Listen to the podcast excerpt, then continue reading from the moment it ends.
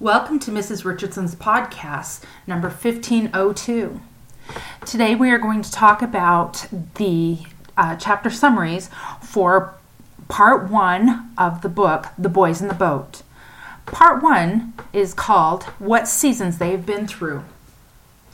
In the prologue, the author, Daniel James Brown, describes meeting Joe Rantz, who is the main subject of the book. Chapter 1 opens on a gray day in Seattle in 1933 as two young men, Joe Rantz and Roger Morris, attend the freshman rowing crew tryouts at the University of Washington. At the same time, thousands of miles away, architect Werner March meets with Adolf Hitler to discuss the largest sports stadium in Germany for the use in the upcoming Olympics. Chapter 2 delves more deeply into Joe Rantz's childhood, describing his parents, Harry and Nellie Rantz, and his older brother Frank.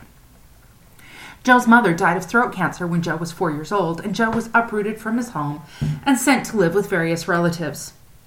Fred married Thelma LaFollette at the age of 21, and Joe lived with Frank and Thelma for two years until his father married Thelma's twin sister, Thula, and took Joe to Spokane. Tragedy struck when the family house burned down when Joe was nine, and the family moved to a mining camp in Idaho. Eventually, Thula insisted Joe leave the house or she would, so Harry sent 10 year old Joe to live at the schoolhouse. Chapter 3 opens up with a description of the toll that rowing takes on the body. The same physiological toll as playing two basketball games back to back, and it exacts that toll in about six minutes. George Yeoman Pocock was the British shipbuilder who found himself as the primary shell builder for the University of Washington's rowing team. George moved to Washington and set up shop in the Cut, where he made a name for himself as an expert in rowing. Chapter 4 In 1924, after giving birth to her third child, Thula packed up the family and demanded to move in with her parents in Seattle. Things went from bad to worse for the Rantz family when the stock market crashed. Harry, Thula, and the three young children drove away, leaving Joe to fend for himself in the half finished farmhouse in the midst of the financial crash. Even though he was just 14 years of age, Joe learned to become completely self reliant over the next few months, fending entirely for himself. At that same time, Joe met and fell in love with a local girl named Joyce Simdars.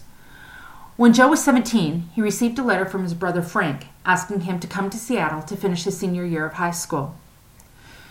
Joe was approached by Al Ulbrickson, invited to try out for the rowing team in the University of Washington. At the end of the year, Joe proposed to Joyce, and she accepted.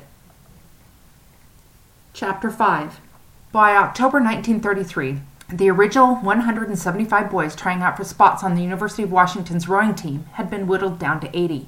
Although the tryout experience was bonding for the boys, Joe still found himself struggling to make friends with anyone at the boathouse.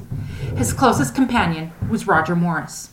Joyce moved from Sequim to join Joe in Seattle, taking a job as a maid for the local judge during the week. In November of 1933, Coach Bolles announced the team for the first boat, and both Joe and Roger were on the list. That is a summary of part one of the book, The Boys in the Boat.